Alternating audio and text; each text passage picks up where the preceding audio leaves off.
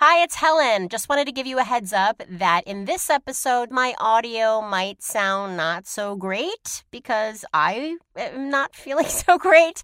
I am really, really sick and was feeling really sick when uh, we recorded this episode. So, in a fit of coughing sinus issue, I might have somehow messed up the audio on my computer. I don't know what exactly happened, but if it sounds a little janky, that is what's going on, and I apologize. But hopefully, you'll enjoy hearing me anyway. So let's get to it.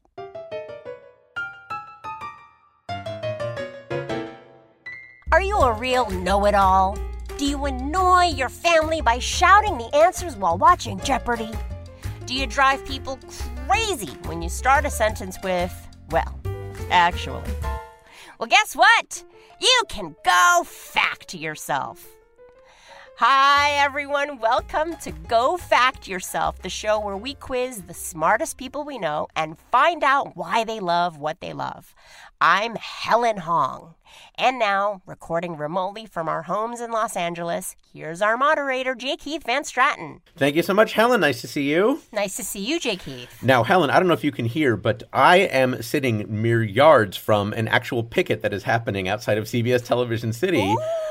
You're in the thick of the writer's strike. I am, and I know that's an important issue to you as well. You've been very vocal about that. It is. I've been very vocal. So, uh, for those of you that are not in the entertainment industry, there is a Writers Guild of America, which is the Screenwriters Guild, uh, are striking right now against quote unquote the man. uh, basically, Netflix and Amazon and Hulu and you know CBS and all the, the big studios uh, they've been making record profits, but not sharing any of the profits with the actual creatives that are making the shows, i.e., the writers, the actors, the you know the crew people. None of us down here who are actually in the thick of making the TV shows that you love are uh, seeing any of the profits, and they're even talking about things like, hey, if AI AI gets good enough to write a show, we're going to employ AI instead of you writers. And we're like, um, sometimes it might be hard for people to relate to, but I think if you just think about what any union is fighting for, it's fair wages, fair play, a fair deal, so that uh, workers uh, don't get exploited by people who are employing them. So uh, if it's something that you're interested in finding out more about, of course, you can do that online. I also wanted to mention that one of our former guests, Adam Conover, uh, has been a great advocate for writers and really good at explaining a lot of what's going on on his Twitter feed. So I would definitely recommend checking that out. Yeah, a lot of you may know him uh, as Adam Ruins Everything, and mm-hmm. he is a really smart guy. He's also one of the people who are actually at the table of negotiations. And I am not in the WGA, but I have many friends in the, in the WGA. I'm eligible to be in the WGA. I'm in SAG, actually, which is a sister union. Our negotiations start in July, and I'm like, mm, I'm ready to strike. So that's what's going on over here. That is what's going on over here. Well, what's going on today on Go Fact Yourself is, of course, two guests will compete to answer questions about facts they know, facts they may not know, and frankly, facts they should know. Plus, we'll meet actual experts on two very different topics. And finally, we'll declare one of our guests the winner of today's show. Let's get started and meet today's guest, Helen, who is up first. She is a comedian, storyteller, and TikTok star with over 30 million likes. It's Ellen Acuario. Hello, Ellen. Hello. So happy to be here so happy to have you. Now, Ellen, I have to confess, I am not very familiar with TikTok. I went on yesterday so I could try to get to know you better, and I instantly was confused and overwhelmed. Uh, there were just so many badges and texts I didn't understand. Can you tell us what, what is it that you like about TikTok, and why do you think your videos have gotten such huge response? Well, you know, I'm 41 years old, and I don't really tell people I'm on TikTok in my demographic. Really? Well, I think it's less embarrassing now. It used to be really embarrassing because it was considered such a kids app. I joined during COVID because I was mm-hmm. just bored and couldn't get stage time as a comedian. It evolved into, you know what, I want to speak up for when I was a kid, I had nobody speaking up for my point of view. And uh, right. I have so many young BIPOC youth telling me, I, I wish I could say the things that you could say. Like their perspectives are in line with mine. And even actually people my age I wish I could say what you are saying, but I can't because I have a job.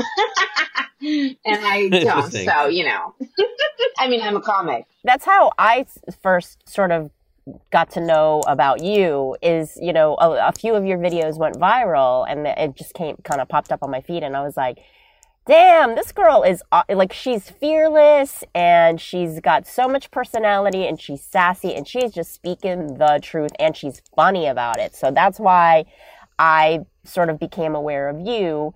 I think you're great. But Helen, did you know that we met? Did we? I, I uh, met you at Women in Comedy Festival in Boston, sponsored by oh. HBO.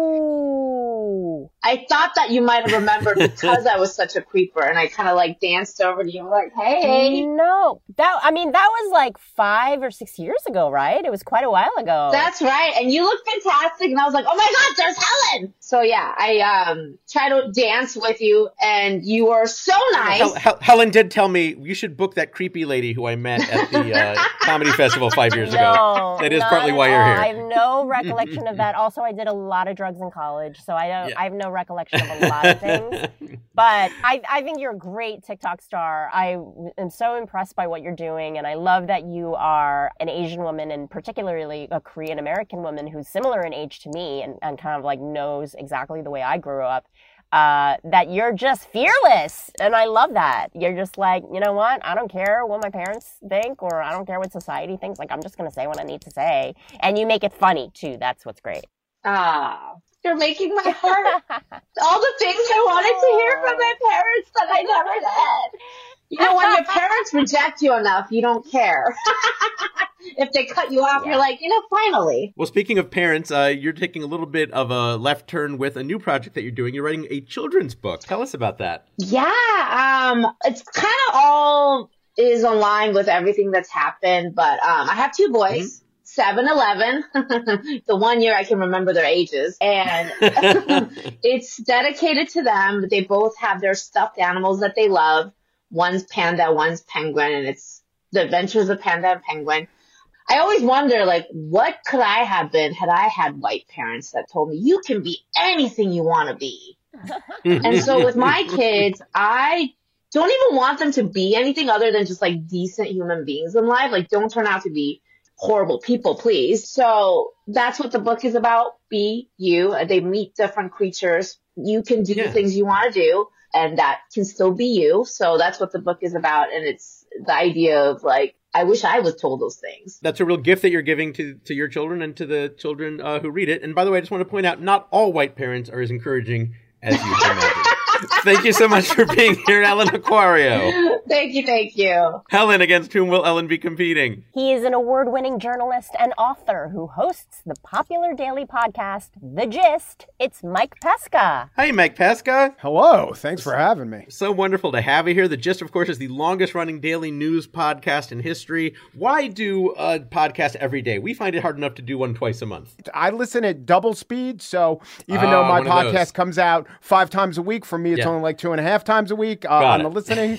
on the listening front, you can even put your podcast on pause. By the way, humorous podcast or humorous trivia podcast, you Mm-hmm. might say, "Oh, does the humor get hurt when you listen at double speed?" It does not. It just makes you guys seem quicker. Oh, well, how about that? Oh. Helen likes that a lot. Do I sound like a squirrel, though, at double speed? No, no, they have excellent technology to desquirrelize everyone Okay. to sound like at best uh, uh, an ibis. Well, I'm going to give a message to you, Mike, for when you listen to this. Hi, Mike. and let me know if that sounds any different. I'm gonna slow that down to half speed so Oh, no! you sound drunk. That that won't be difficult. Uh, Yeah, that's how I amuse myself. What's so wonderful about the gist is that you bring in so many smart people to discuss just so many different kinds of topics and uh, from different perspectives. I'm curious, uh, are there times where your mind has actually been changed on a topic because of something you discussed with a guest? Always and often, and it's pretty much the high point of the program for me. Even podcasts that are debate or discussion shows, it's always three or four people agreeing with each other. I'll do a whole show where I talk about like that big mask study. Do they work? Don't they work? Mm-hmm. I've had six different guests. I have many different thoughts on it, and mm-hmm. I presented to the audience, you know, all those thoughts. So I think that's what broadcasters should be doing. Yeah, I, I remember those days of, uh, of of television, especially where that was the case, where you could actually consider someone's point of view and not just be yelled at. Um, well, you have something in common with uh, Helen Hong here in that uh, you have guest hosted Wait, Wait, Don't Tell Me. What was that experience like for you?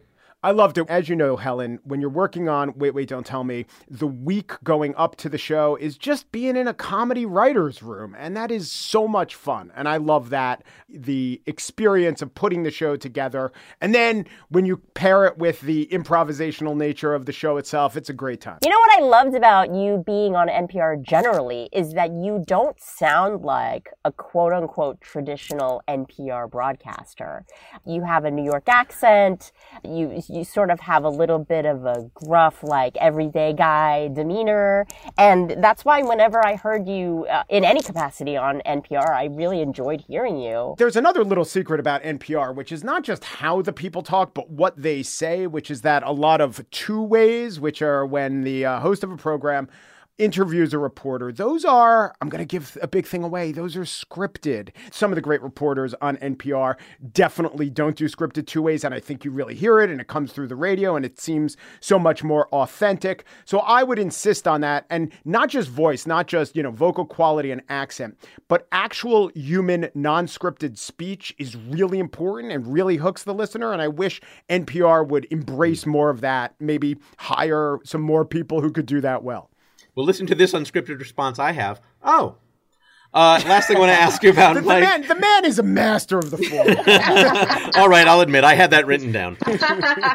you uh, recently helped raise money for a Ukrainian family uh, who are refugees, and not only did you meet that goal, uh, you also helped them in a very personal way. Tell us about what you did. This is all my wife. She found out about this family. There were many Ukrainian refugees, and they needed a home for a little while, and we had space in our home for a little while, and a little while became a long while, and I talked about it on the show. But what the State Department does, they have goals and programs to welcome in refugees, such as people who are fleeing the war. It's hard, you know, it's not yeah. just about the money, it's about the culture shock, and it's about. I find that when things are very straightforward and the answer is all you have to do is work harder, that's easy. Yeah. But when the answer is something like, you have to know when to pull back. You have to know when to let them take the lead. You have to know mm. when working smarter is working harder, but when working harder is working harder. And these are some of the things that we had to figure out to help the Deniushkins uh, navigate living in America. But we raised a lot of money for them. They're here for a while. Uh, Sergey is an electrician. He's gotten a job. The kids are in school. Things seem to be looking up for them. Amazing. Wow. God bless you. Wow. Incredible. Yes. Well, I'm, I'm, I'm in complete admiration and awe that uh, you and your your wife were able to do that, and uh, just amazing. And thank you so much for being here, everybody. It's Mike Pesca. All right, Mike and Ellen, we ask each of you to provide us with a few topics outside your field of work in which you feel you have some expertise. Ellen, you said you know a lot about tennis, the movie 10 Things I Hate About You, and Steven Yeun. Whereas, Mike, you said you know a lot about college nicknames and mascots, the movie Caddyshack, and the International Criminal Court in The Hague the Caddyshack of criminal courts. Mm-hmm. Uh, later on, we're going to ask each of you some in depth trivia questions about one of those topics. But first, we're going to get your thoughts on something you might know nothing about. It's time to split some hairs with our What's the Difference round. We'll have one question for each of you, each worth up to two points. If either of you gives an incorrect or incomplete answer, the other person has a chance to steal. Your topic today All Alone. First up in All Alone is Ellen. Ellen, your question comes from a listener. Who is it, Helen? I will let them tell you themselves because we have a listener recording. Listeners, if you'd like to submit a suggestion for our What's the Difference round, go to gofactyourpod.com and click on Get Involved. Okay, play it. Hello, hello, hello. This is Ryan Kopasinski from Mount Gilead, Ohio. My question for What's the Difference is while both might have you speaking all alone, what's the difference on stage between a monologue and a soliloquy. Thanks. Love the show. Have a good one. Ah, thank you so much, Ryan. All right, Ellen, you heard Ryan. What is the difference between a monologue and a soliloquy? One is talking to the people. The other okay. is talking to the air. okay, and uh, which one? Which one is which? Um, the monologue is talking to the people, and soliloquy uh-huh. is talking to the air talking to the air, which you would never put uh, words through the air to people. It would stop at the air. Yeah, it right would just there. sit in the air. It would just sit in the air. Right. Uh, we've got Ellen's answer. We don't know yet if she's entirely correct. Mike, if you don't think she got it exactly right, you can steal anything you want to change or add. I'm just going to break down the etymologies, and they're almost the same, right? Mono and solos, uh, those are both the one, but the soliloquy, loquacious is the talking, and the monologue, I think that that could be written but I also am thinking of Hamlet's soliloquy, which is a solo scene alone on stage, and perhaps a monologue can be uh, delivered within the context of other actors. So let's go with that. Is that a coherent enough answer? Wow. I I like that was so smart. It's funny. Helen usually writes down what people say. I blacked out for a second. I was yeah. just like, wait, what? I'm still at the etymology part that you said like 10 minutes ago. All right, well, this segment needs to get off the stage. Let's go to Helen Hong at the judges' table for the facts. Here are the facts. Both monologues and soliloquies involve an actor speaking at length on stage. The difference is who is listening. Because a monologue is when a character speaks so that anyone in the reality of the play can hear them. Think of Mark Antony's Friends, Romans, Countrymen speech in Julius Caesar, a famous monologue. A soliloquy is when a character speaks their interior thoughts only to themselves. We, the audience, can hear them, of course, but no one else in the reality of the play can. Think of Hamlet's To Be or Not to Be a famous soliloquy. That's right. The word monologue, as Mike probably knows, comes from the Greek word monologus, which means speaking alone. The word soliloquy comes from the Latin word soliloquium, meaning a talking to oneself. And both of those come from the online etymology dictionary, meaning I Googled it. Helen, how did our guest do? You know, I'm gonna give Ellen both points on this. I think, right? yeah, I think you got, yeah, because you you essentially said monologue is to the people and soliloquy, soliloquy is to the air, and that's essentially correct. Essentially correct is good enough. Two points for Ellen. Congratulations. Yeah, what? all right, up next in All Alone is Mike. Mike, while both indicate that you might be all alone, what's the difference between a person feeling lonely and feeling lonesome? Lonely and lonesome? I would say lonely is an emotional feeling where you want for company and mm-hmm. you seek companionship, but you have none. Mm-hmm. The feeling of lonesome, perhaps, is the feeling of uh, isolated and unconnected to other people, not necessarily wanting other people, maybe saying to yourself, I am the only such person in the world. All right, fair enough. Uh, we've got Mike's answer. Don't know yet if he's entirely correct. Ellen, anything you'd like to add or change? A person feeling lonely mm-hmm. is sad. okay. A person feeling lonesome. Yeah. Is not sad ish. Uh, yeah. I'm going to go with that. Not as sad. All right. Well, this segment needs to be left alone. Let's go to Helen Hong at the judges' table for the facts. Here are the facts. A lonely person simply desires companionship, wherever it may come from. A lonesome person desires companionship with someone specific. Whether it's a lover, a pet, or a family, someone lonesome is lonesome for someone. Oh. Uh, yes, that's right.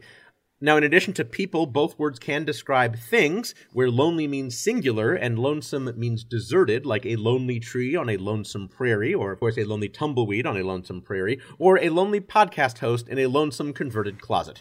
Helen, how did our guest do? Mike, I think you got lonely correct because you did say it's a want for company, which mm-hmm. is correct. Not sure you got lonesome because you were you said it was unconnected to other people, which isn't quite right. correct. Yeah.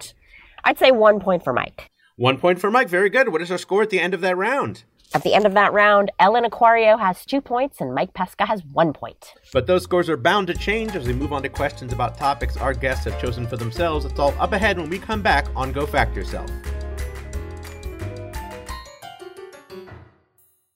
Hey everybody, it's time to talk about our brand new sponsor, Soylent, the original food tech company that makes delicious and nutritious nutrition products in convenient formats. And I have a special guest here. Who are you? Hi, I'm Sarah, your fiance. Oh yeah, I know you. Well, Sarah, I know that you're super into nutrition. You're a, what are you, a certified nutritional planner or something? what is it? A certified nutrition coach. Yeah, and a, a, certified personal trainer. That's right. Yeah, somehow those are correct. Well, so you know a lot about nutrition, and uh, Soylent sent us a bunch of products, and I had you be our special tester. And I know that you tried a bunch of their flavors of their Soylent complete meals. Tell us what you thought about them. Well, I think my favorites were the strawberry and the chocolate mint. Ooh, but there was the dark chocolate too, which I'm also a huge fan of. But some of the things I really loved about it was that it was 20 full grams of plant based protein. Mm-hmm. It had all of these healthy fats. And at 400 calories, I knew it was going to be satiating enough Mm-hmm. to be a substitute for a meal when I needed it, which actually happened quite a bit. Now, Soylent isn't saying that you should replace all of your meals. I mean, nutritionally it can, but sometimes you don't have time to grab a full meal or to cook, or you're on the go and you just need something extra filling, and that's where Soylent fits the bill. I know one of the things you liked about it also, you were telling me, was that they're resealable. So if you don't want to have it for a full meal, but you just need a filling snack, you seal it up, you put it back in the fridge, and it's good to go for another few days. And that's exactly what I did when I needed to train in the morning and I needed something very quick. I could grab one and know that I wasn't going to drink it all because I just wasn't hungry enough. And I would drink half and know it would last at least three more days. Yeah, no, you were telling me I would never imply that anything that you consumed made you uh, bloated or bloaty. How dare you? Never would I. But you said, especially with Soylent, that that was a big perk for you as well. Yeah, because it's it's non-dairy, so I didn't feel that bloated kind of feeling that a lot of whey protein can give. So it's perfect for breakfast, lunch, or any time you just need a nutritious meal that is delicious. Boy, I wish Helen Hong were here to tell us how to get some Soylent. Me too. I am here. Oh, hi, Helen. Hi, hi, J. Keith. Hi, Sarah. Go to soylent.com slash GoFact and use code GoFact to get 20% off your first order. That's soylent.com slash GoFact and use code GoFact for 20% off your first order. And that's why we say, Thank, Thank you, you, Soylent. Trans representation in media is at an all time high, with trans entertainers gracing the screens large and small. But trans voices, especially black trans voices, are rarely centered in our own stories. That's why we bring you a new limited series called We See Each Other, the podcast, co hosted by me, journalist, and better half of the Max Fun podcast, Fanta, Tre'vell Anderson. And me, award winning journalist and media personality, Shar Jossell. All of it is based on my book, We See Each Other, a black trans journey through TV and film. Now, listen, folks, we're having a very different kind of conversation. It's giving kitchen table talk. hmm We get into the discourse, honey. Tune in to We See Each Other, the podcast at MaximumFun.org or wherever you get Slayworthy audio. Welcome back to Go Fact Yourself with our guests, Ellen Acuario and Mike Pesca. Once again, here's J. Keith Van Straaten. Thank you, Helen. All right, Ellen, of your many interests, you told us that you know and love tennis, the movie 10 Things I Hate About You, and Steven Yeun. Let's find out a little bit more about each of those. First, tell us what you know and love about tennis. I grew up learning tennis from my dad when I was about eight. And I grew up watching Serena Williams. I thought me and her were like twins, but it's something I grew up doing and currently do. I have a ACL tear on my right leg and Achilles rupture on my left leg, and I still play. What? wow. you love it through the injuries. Wow. Still playing, still going. All right, you also said that you know and love the movie 10 Things I Hate About You. Yes, it's my nostalgia film, uh, my teen love affair, and it was shot in Seattle, and I'm from Seattle, and oh my god, like so many breakout stars from that movie: Heath Ledger, Julia Stiles. Whenever you think nostalgia back to like high school years, that's my film. All right, and then finally you said you know a lot about Steven Yeun. Oh, his acting is superb. Like from his first role in Walking Dead. I mean, you, I feel like you literally watch him grow as an actor on that show. And then he became this like movie actor. Um, and he loves Conan and Conan loves him, who's my other like super favorite comedian. And I just feel like we're all friends and they don't know I Conan exist, but that's okay. Yeah. Oh. Yeah. So to summarize, uh, you thought Serena Williams was your sister and Steven Yeun and Conan are your friends. Yes. All right, also to summarize, you said you know and love tennis, the movie 10 Things I Hate About You, and Steven Yeun. Today we're going to quiz you about the movie 10 Things I Hate About You. Oh. Okay. Okay, IBS activated. Okay, cool, cool. Let's go. That's what it took, huh? Yeah. Uh, how often do you think you've seen the movie over the years? First one it came out and I just kept watching um like for my favorite bits and I still watch bits on my TikTok. What are some of your favorite bits from the movie? I know you can be overwhelmed and I know you can be underwhelmed, but can you just be whelmed?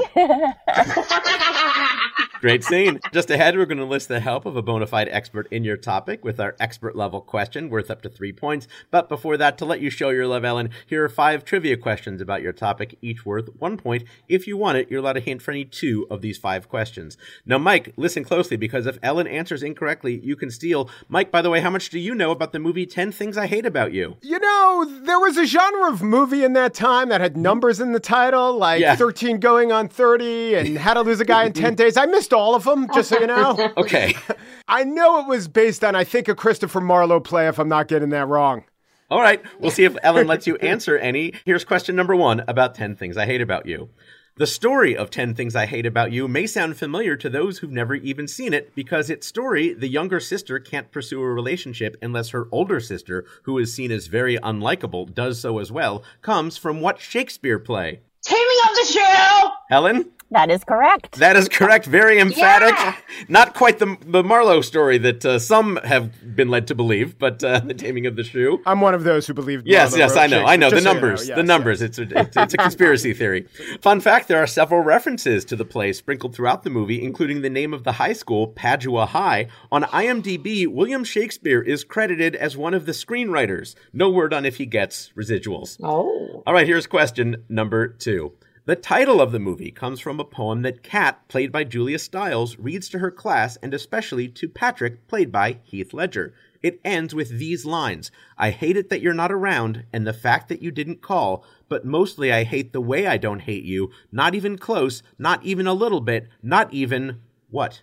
At all. Ellen? That is correct. That is correct for the points.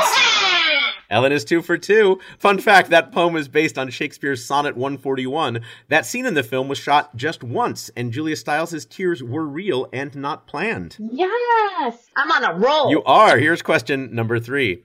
We get to know the social scene at Padua High School as early in the movie, Cameron, played by Joseph Gordon Levitt, is given the breakdown by Michael. But which of the following is not one of the groups of students that Michael shows him?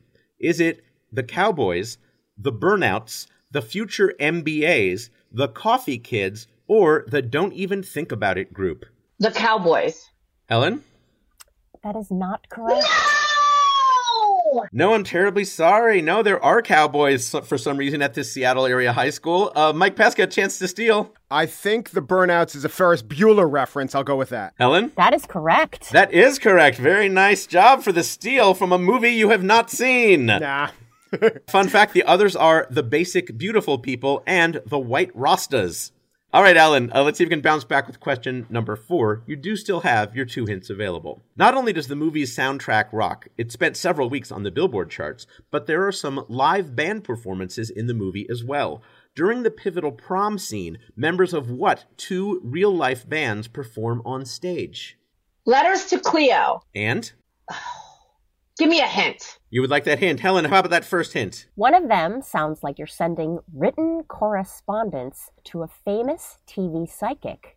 The other sounds like you're trying to rescue a giant wheel at a carnival. What would a giant wheel at a carnival be Giant called? wheel at a. I mm-hmm. mean, that's Ferris. Okay. And if you're trying to rescue it?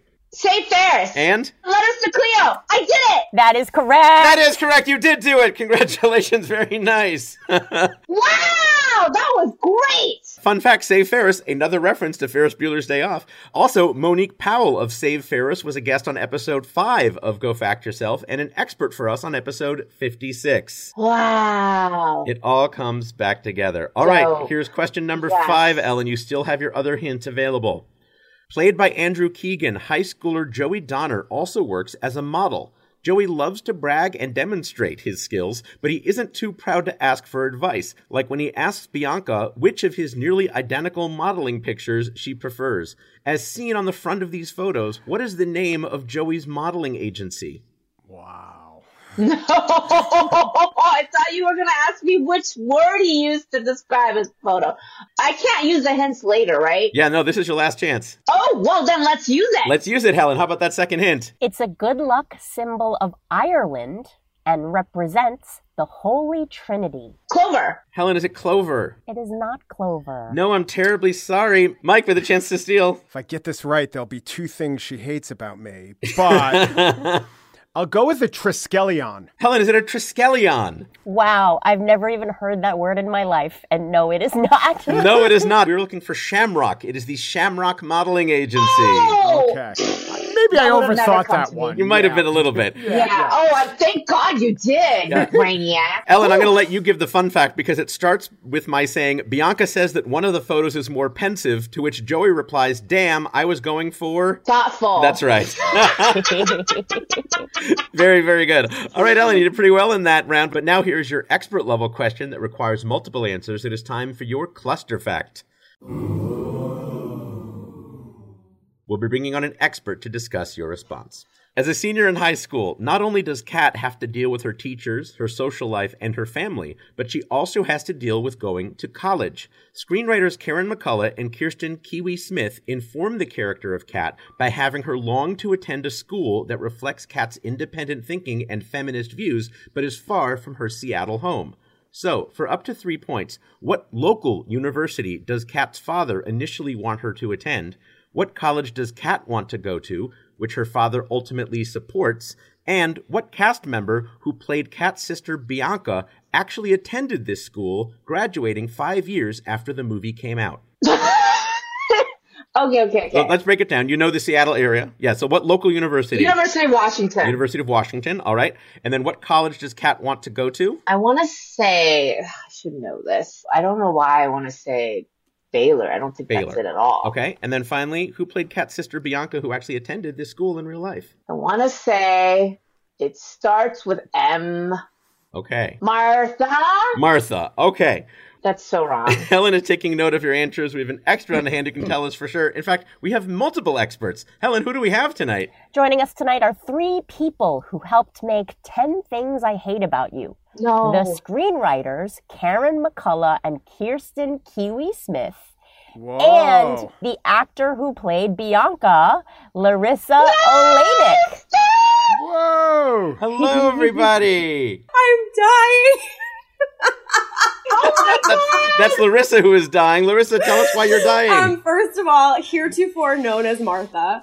yes. like,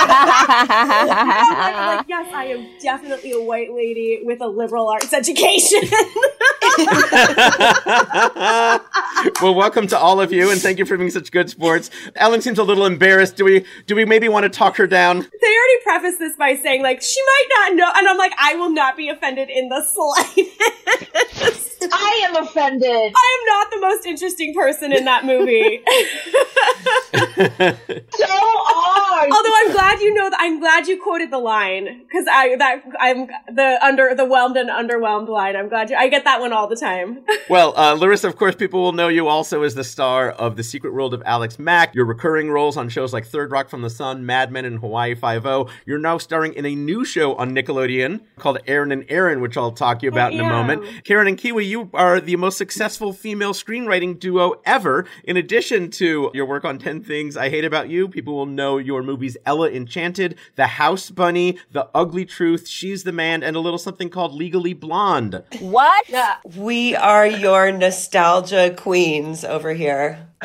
Well, those movies have uh, grossed a total of over half a billion dollars. Congratulations on those wonderful uh, successes down. that you've had.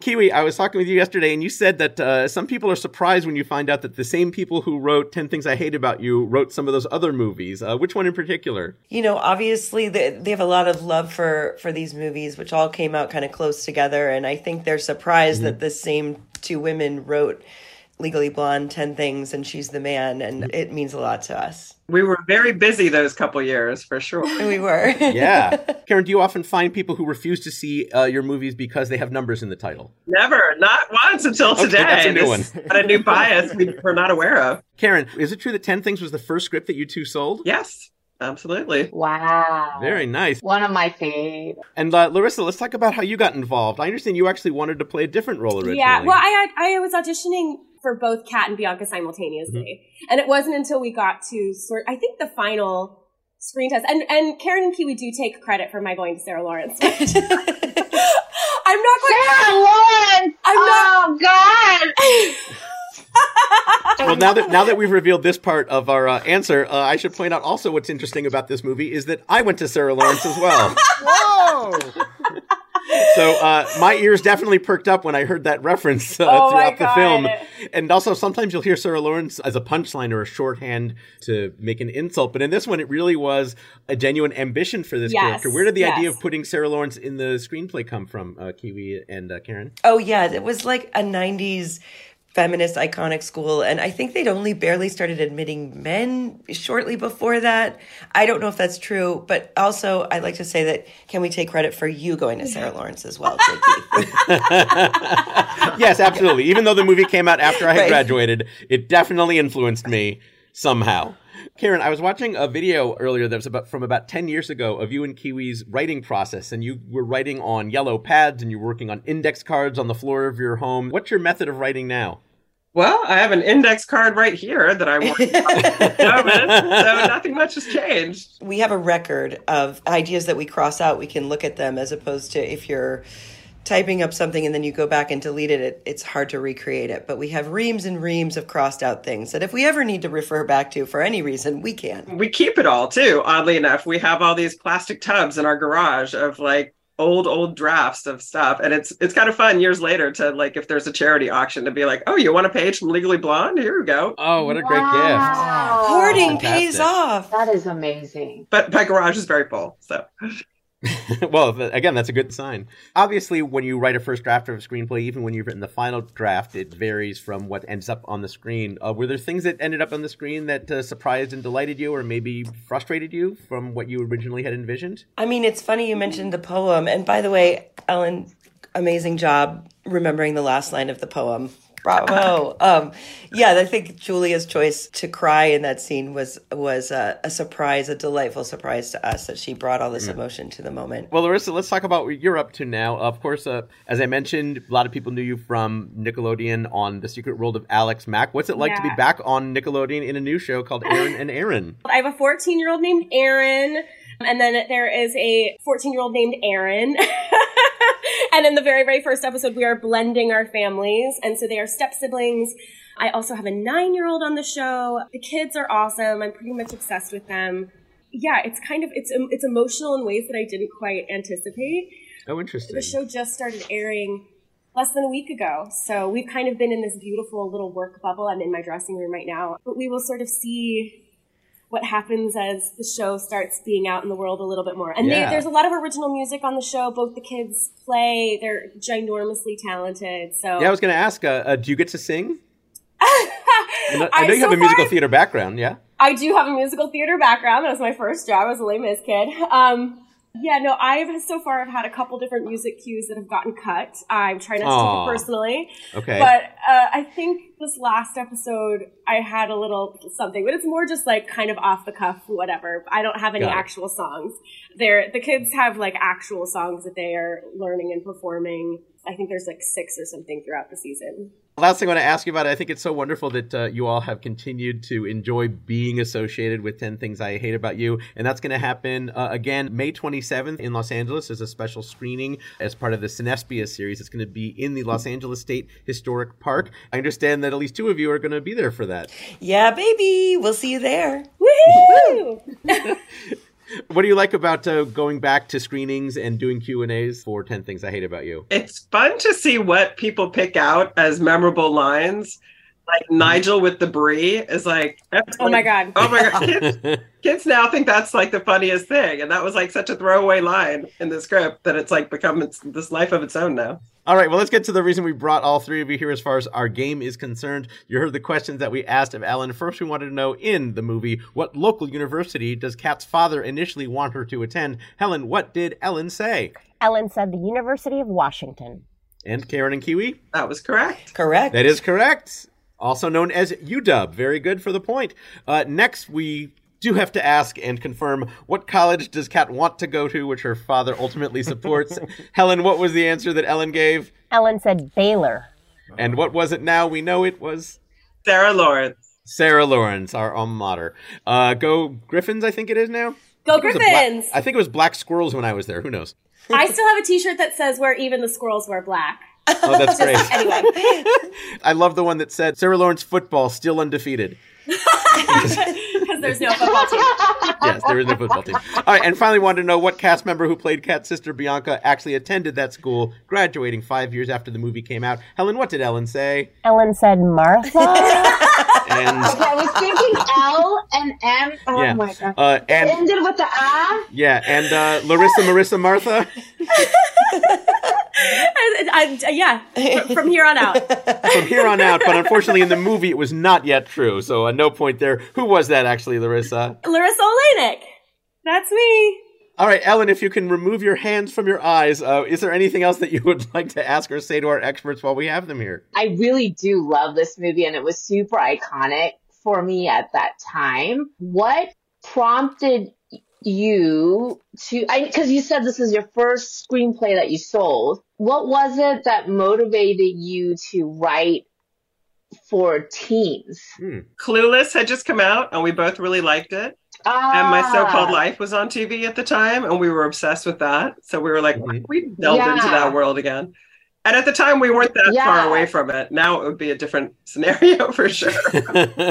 Excellent. Well, Karen, Kiwi, and Larisa, it was so wonderful to have you. Larisa, if people want to find out more about you and what you're up to, where can they do that? But no, I'm on Instagram, Larisa Oleynik. I will hopefully be posting more about cats in the very near future. Oh, that that will get me to follow. Erin and Aaron, Thursdays, Nickelodeon. Uh, it replays on Nick.com. It will eventually be on Paramount Plus and Netflix. Awesome. Thanks so much for being here, Larisa. And Kiwi and Karen, where can people find out what you're up to? Karen? Instagram as well, but all you're going to get is pictures of this one. Uh, Karen is holding up her adorable uh, doggy. Um, but yeah, that's where you can find me. And Kiwi? You can find me on Instagram and Twitter at Kiwi Loves You. Excellent. Well, we love that you all joined us. Thanks for being here. Karen McCullah, Kiwi Smith, and Larisa Oleynik. Thanks, everyone. Thank, you. So fun. So fun. I will follow you all. I have to say, I have to watch this movie. You really Yeah, do. you really do. You Yeah. really do. Sounds amazing. All right, Helen, what is our score at the end of that round? At the end of that round, Ellen Acuario has six points and Mike Pesca has two points, with a round of questions for Mike coming up. That's right, we're going to talk with Mike about a topic he knows about. Plus, later, Ellen and Mike will go head to head in our Fast Facts round, all to find a winner on Go Fact Yourself. The Legend of Zelda Tears of the Kingdom, Diablo 4, Final Fantasy 16, Street Fighter 6, Baldur's Gate 3, Starfield, Spider Man 2. Master Detective Archives Rain Code for Nintendo Switch? No, is that just me? It's a huge time for video games. you need somebody to tell you what's good, what's not so good, and what's amazing. I'm Jason Schreier. I'm Maddie Myers. And I'm Kirk Hamilton. We're the hosts of Triple Click, a video game podcast for anyone who likes games. Find us at MaximumFun.org or wherever you get your podcasts. Bye.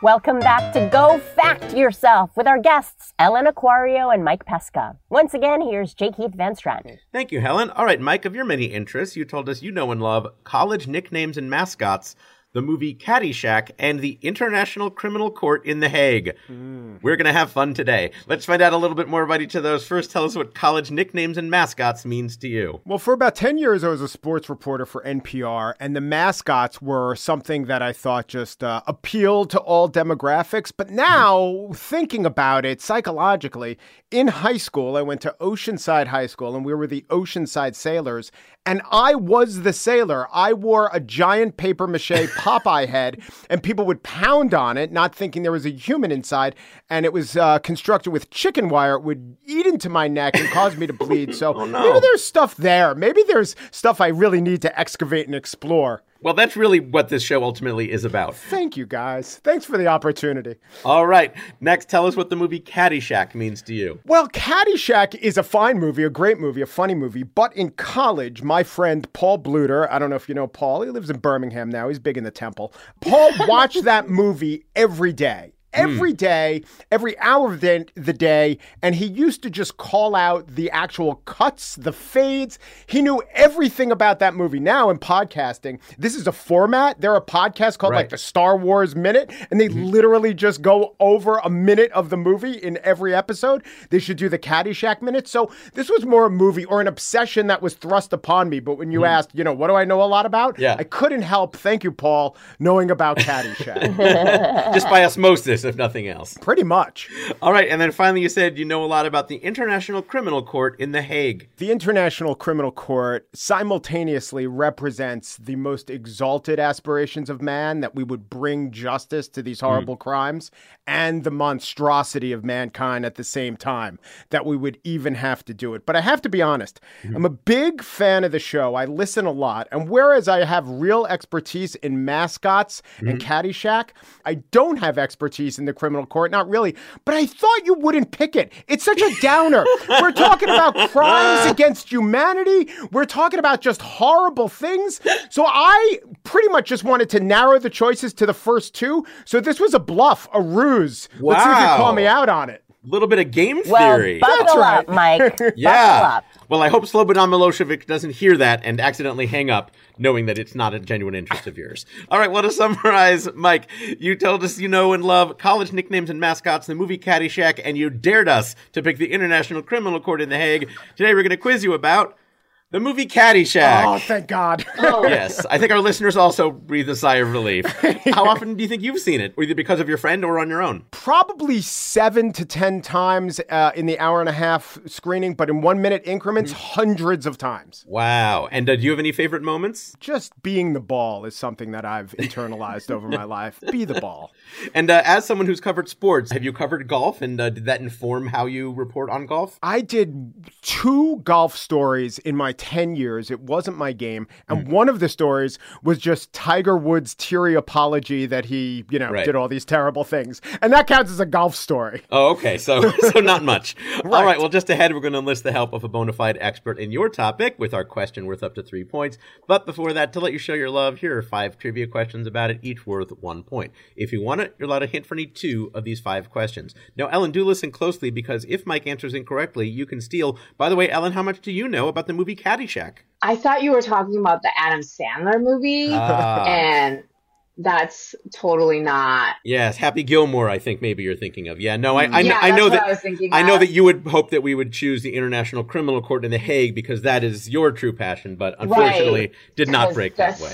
All right, uh, Mike. Here we go. Question number one. Caddyshack was co-written by someone who had been a caddy and also appears in the movie. His brother had also worked as a caddy, and he too appears in the movie. And both brothers appeared as regulars on Saturday Night Live, but not at the same time. What is the last name of these brothers? They're the Murrays. Helen. That is correct. That is correct. We are on our way. Uh, fun fact Brian Doyle Murray and Bill Murray are the two who are in the movie. Their brother John also worked as a caddy and also appears as a caddy in the movie. The film's director Harold Ramis had also been a caddy. By the way, as we record this, the Murray brothers are participating this weekend in the 22nd annual Murray Brothers Caddyshack Charity Golf Invitational, which is why they probably will not be our experts. Uh, all right. All right, here's question number two. One of the most famous scenes in the film involves a candy bar floating in a swimming pool being mistaken for what is referred to as a duty. What hmm. brand of candy bar is it? Think about this. If you're going to cast what's the perfect candy bar to play that role, it would be the Baby Ruth. Helen? That is correct. That is correct. Helen agrees with your casting decision of a duty. Fun fact the Baby Ruth candy bar does not float. Oh. Yeah. What kind of movie magic trickery was involved to make it seem like it did? We may never know or care. All right, here's question number three. Taking place mostly at a golf course, you'd expect lots of golf clubs to be mentioned in Caddyshack, but which of the following golf clubs is not mentioned in the movie? Is it driver, two iron, five iron, wedge, or putter? There are famous lines with driver and five iron. Well, I could get a hint. I'll just risk it. Two iron. Ellen? That is not correct. No, I'm terribly sorry. Ellen with a chance to steal. Putter. Ellen? That is correct. Ellen with a successful steal. I think the key to the steals is to not see the movie that we're asking about. It's the curse of knowledge. Fun fact while a putter is not mentioned, it is, of course, featured in many scenes, including one where Chevy Chase, as Ty Webb, sinks a number of amazing putts in a row. However, you never see him actually make a putt. The sequence shows him hitting a ball and then cuts to a shot of a ball going into a cup. Again, movie magic. All right, let's see if we can bounce back with Are this you, gonna, one. are you gonna tell me the Gophers weren't trained actual Gophers? Is that, that what we're going with? I don't. this? I don't want to spoil uh, what may be a question to Uh-huh, come. uh-huh. Okay, okay. All right, uh, let's see if you can bounce back with this one, Mike. You still have your two hints available. Although mostly known for its original Kenny Loggins songs, including the theme It's "I'm All Right." right, yeah. I think it's "I'm All Right," but nevertheless, I'm all right. Okay, There you go. we're rolling with it. We don't have the rights to it anyway, so we all have to cut it out. Yeah. Although mostly Yeah. known for its original Kenny Loggins songs, there are many more memorable melodies in the movie. When wealthy Al Czervik, played by Rodney Dangerfield, honks the horn of his Rolls Royce, what appropriate tune plays? Mm, mm. I thought you were going Ooh. for the uh, any way you want it. That's the way we need it. Ender, could you give me a hint for this one? Helen, how about that first hint?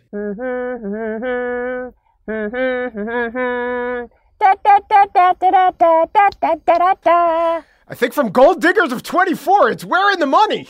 Helen? That is correct. That is correct for the point. Very nice use of the hint. Uh, the official title is the Gold Diggers song, parenthesis, We're in the Money, and it comes from the movie The Gold Diggers of 1933. Ah, I was off. I was off. They had a lot of Gold Diggers movies. There were so this- many gold diggers. Who can Yeah, keep track of them all? That's Bonus fun fact Ginger Rogers introduces the song in the movie and sings it in Pig Latin. 1930s movies, everybody. movie magic. Movie magic. All right, here's question number five, Mike. The meddling Mr. Gopher was not, in mm-hmm. fact, a real gopher. I'm sorry to break it to you, but was, in fact, a puppet operated by Tim Lawrence. But the voice of the gopher came predominantly from a TV show about a very different kind of animal. What TV show was it? That's a great question. The Thank voice you. of the gopher. I'm going to take the hint. Helen, how about that second hint? Okay, these are the lyrics. Ready? Yeah. Everyone loves the king of the sea, ever so kind and gentle is he. Tricks he will do when children appear, and how they laugh when he's near. They call him. Flipper, flipper, lighter than air. That? Helen? That is correct. And he sung it as well. Very nice job. Again, again, we don't have the rights. That'll all be cut out in post. Fun fact although the gopher sounds came from what was used as the voice of the dolphin, Flipper, they were not sounds from a real dolphin, because dolphin sounds from Flipper actually came from a kookaburra, an Australian bird that also supplies that woo, woo, woo, ah, ah sound that you hear in old jungle movies. I think this is how the pandemic started. I'm not Yes, sure. that's right. There was, was a there was contamination. there was that kookaburra to dolphin to gopher uh, at the wet market that yeah, uh, and the Chevy. Chase leak and the whole thing. Yeah. All right, Mike, you did quite well in that round, but now here's your expert level question that requires multiple answers. It is time for your cluster fact. We'll be bringing on an expert to discuss your response. Mike, while Caddyshack shows Danny Noonan's work as a caddy, he frequently talks about his other career ambitions and his difficulty in deciding what to do. For up to three points, when Danny hints to Ted Knight as Judge Smails that he could use help paying for law school, what career does Judge Smails suggest instead? Next, when Danny says he's taken the Cooter Career Performance Test at school, what career does the test suggest he's suited for? And finally, who played Danny Noonan? All right. The world needs ditch diggers. That's uh, that was the performance. I'll skip to the third one. It was mm-hmm. Michael O'Keefe as Danny Noonan. And what did the test predict? I believe this mm-hmm. was in a dialogue scene with Chevy Chase. What do they want him to do? I'm going to say architect. Architect. All right. Helen is taking note of those answers. We have an expert on hand who can tell us for sure. Helen, who do we have tonight? Joining us tonight is an Oscar nominated actor whose decades of work in film, TV, and Broadway include playing Danny Noonan in Caddyshack. It's Michael O'Keefe. Yes! I think we're blowing Mike Pesca's mind. Oh Michael my! O'Keefe. This is amazing. Hello, Michael O'Keefe. Thanks for having me. It's good. I was on the Zoom meeting, so it just happened to work out that I was here when. yes, we were we were discussing uh, you know sales and uh, metrics before this, and I'm glad we were able to keep you on for the show part. Of course, in addition to Caddyshack, people will remember you from your recurring roles on shows like Roseanne, Homeland, Masters of Sex, movies like The Slugger's Wife, Michael Clayton, and of course The Great Santini, for which you were nominated for an Oscar. What a wonderful career that you've had and that you continue to have, as well as being on stage.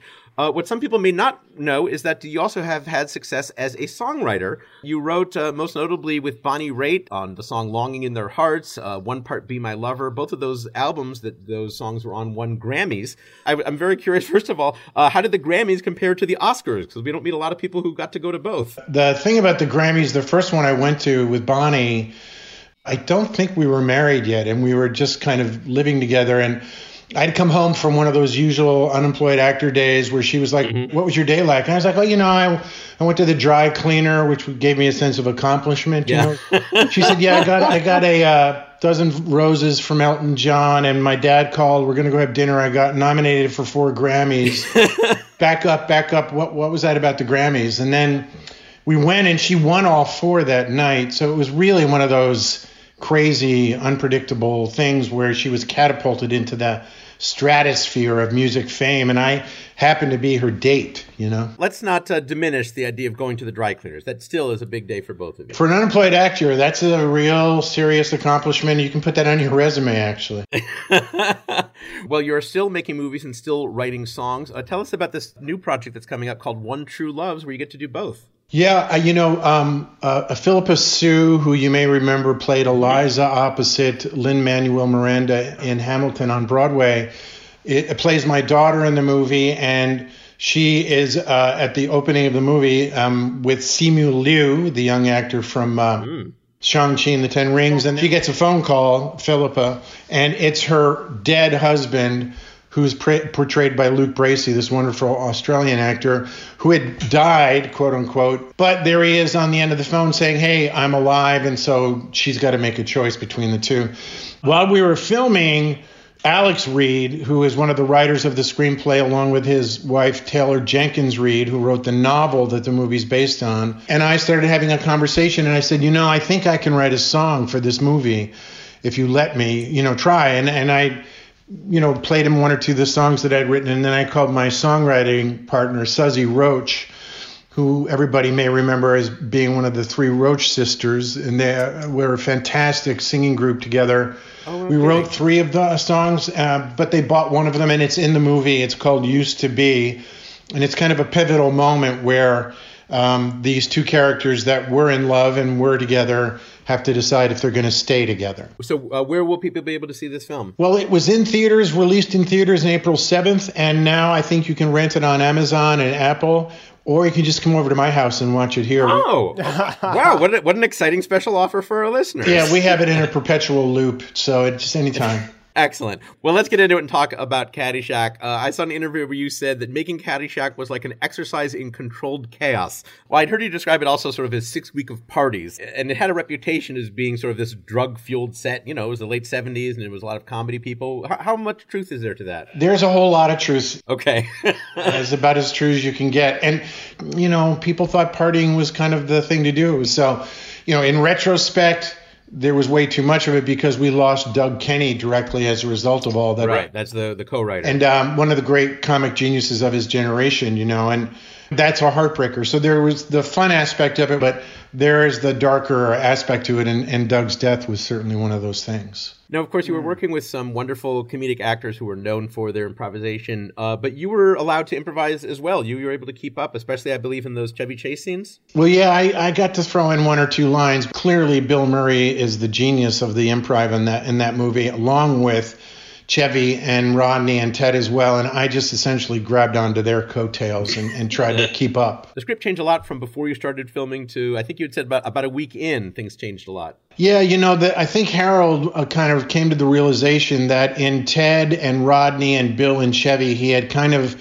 created a modern day Marx Brothers team, you know, which of course then made my character Gummo Marx. The, the, you know the not terribly funny one and the not the one not in the leading role.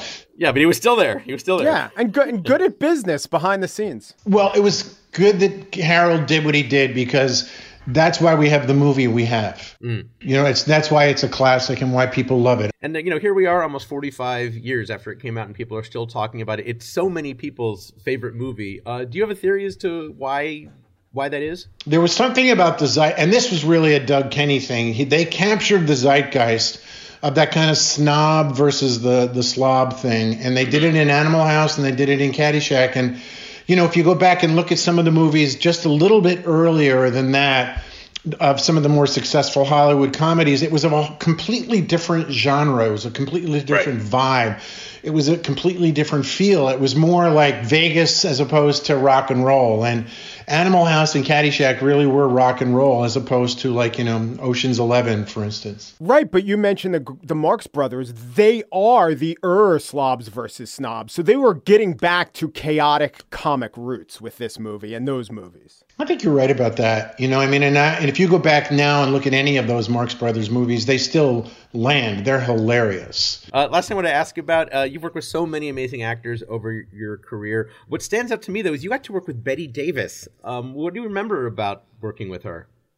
You know, I, I play. I did this one of these like Children of the Corn movies with Bette Yeah. Davis, and I played the young corn god. I'm doing air quotes again. My character, uh, you know, would reign for seven years as the corn god, and then it was a matriarchal society, an agrarian society, and it was a horror movie. And so the way the corn was ensured to grow every seven years, would they would slit the throat of the corn god and drain his blood into the ground.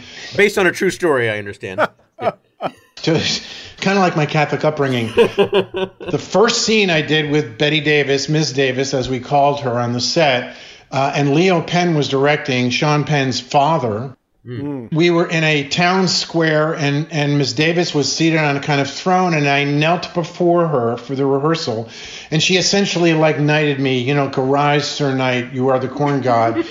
and when we rehearsed the scene, I didn't break a smile. I just stared daggers at her. And My character's name, by the way, was Worthy Pettinger, and Bette's Ms. Davis's character's name was the Widow. And so I stared these daggers at Bette Davis, and then when Leo cut, without missing a beat, Be- Bette Davis turns to Leo and goes, "Leo, I don't think Worthy likes the widow." and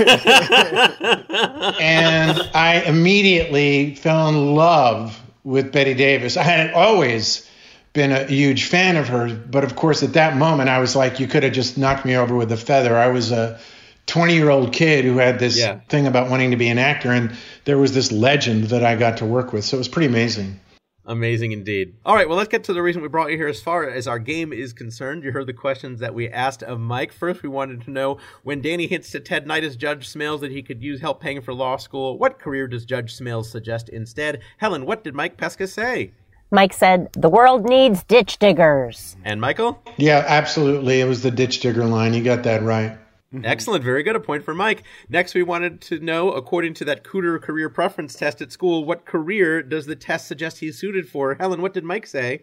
Mike said, Architect. And Michael O'Keefe? No, it's underachiever.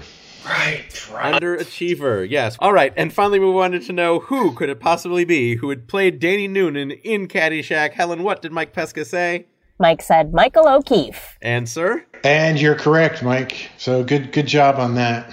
Excellent. Another point for Mike Pesca. Well, Mike, while we've got Michael here, anything else you'd like to ask or say to him? Sure, let's get right to it. From what we understand, Bill Murray and Chevy Chase legendarily not fans of each other. In fact, one replaced the other on SNL, but they had that brilliant scene. Uh, from what I read, they knew they needed a scene together. Did you see any sign of uh, tension or discord between them on set or any other time? No, they were nothing but pro- professional to the extent that those two are capable of being professional. but if you go back and look at a Howard Stern uh, talk show where he had Chevy on, Chevy talks about the quote unquote fight that he and Bill had backstage uh, at SNL, and, and that's the real story. And it was probably a lot more like a high school shuffle, uh, you know, scuffle that essentially it sounds like from Chevy that Belushi kind of tried to you know, engendered the fight between the two of them and, and then had to break it up at the same time. Always Belushi, always get in the middle of things. uh, Michael, it's been so wonderful you've been able to join us. If people want to find out more about you and what you're up to, where can they do that? Uh, well, they can go to their local police station where I'll probably be held on bail. All right. Well, we appreciate that, and of course, uh, look look for your new movie, which of course is called One True Loves. Well, thank you so much for joining us. We appreciate it, Michael O'Keefe. Everybody. Thank you, guys. Awesome. All right, Helen, what is our score at the end of that round? At the end of that round, Ellen Acuario has seven points and Mike Pesca has eight points. Ooh, very close game.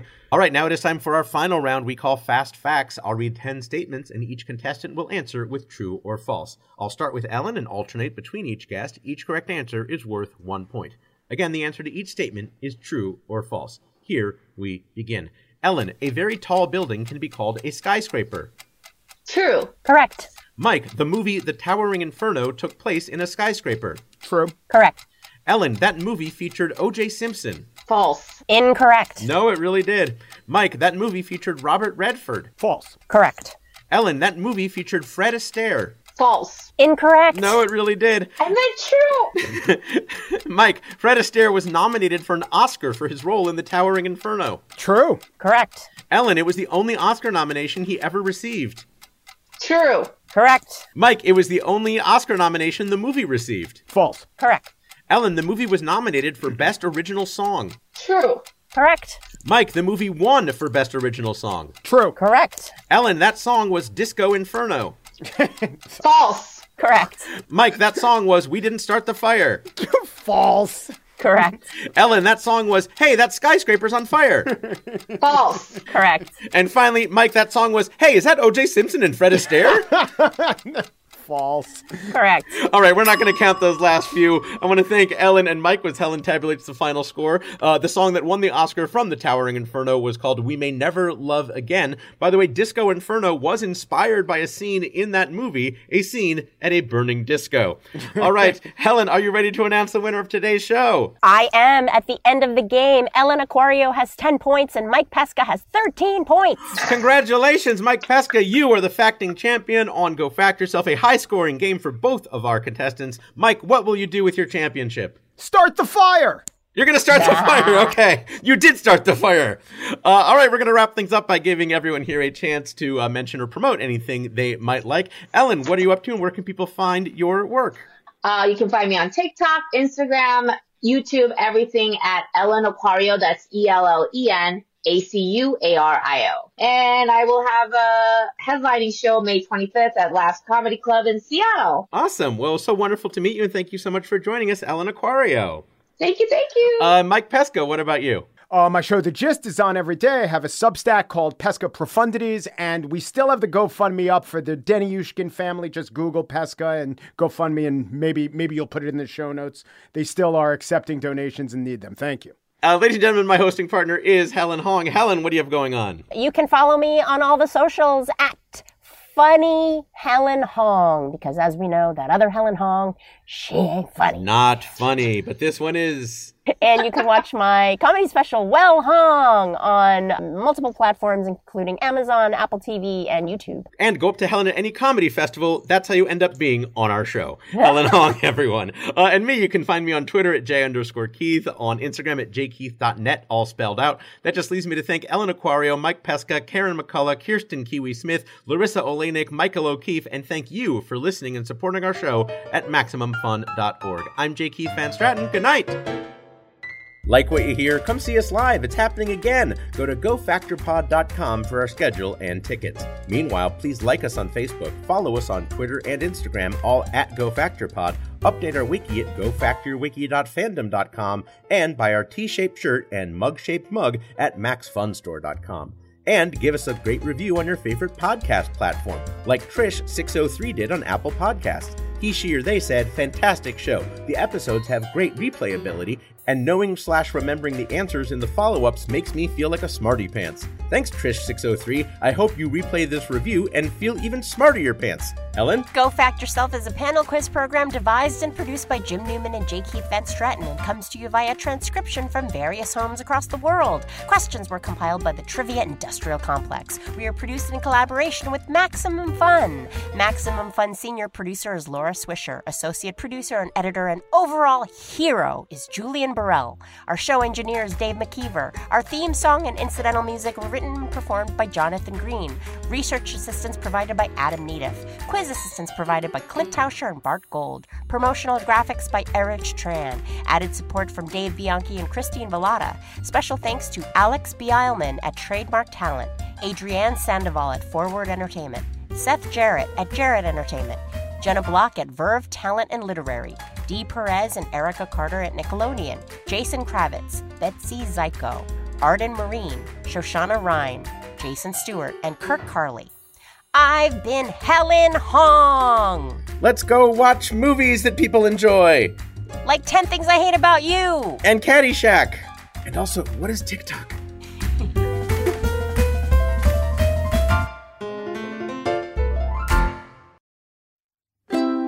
MaximumFun.org.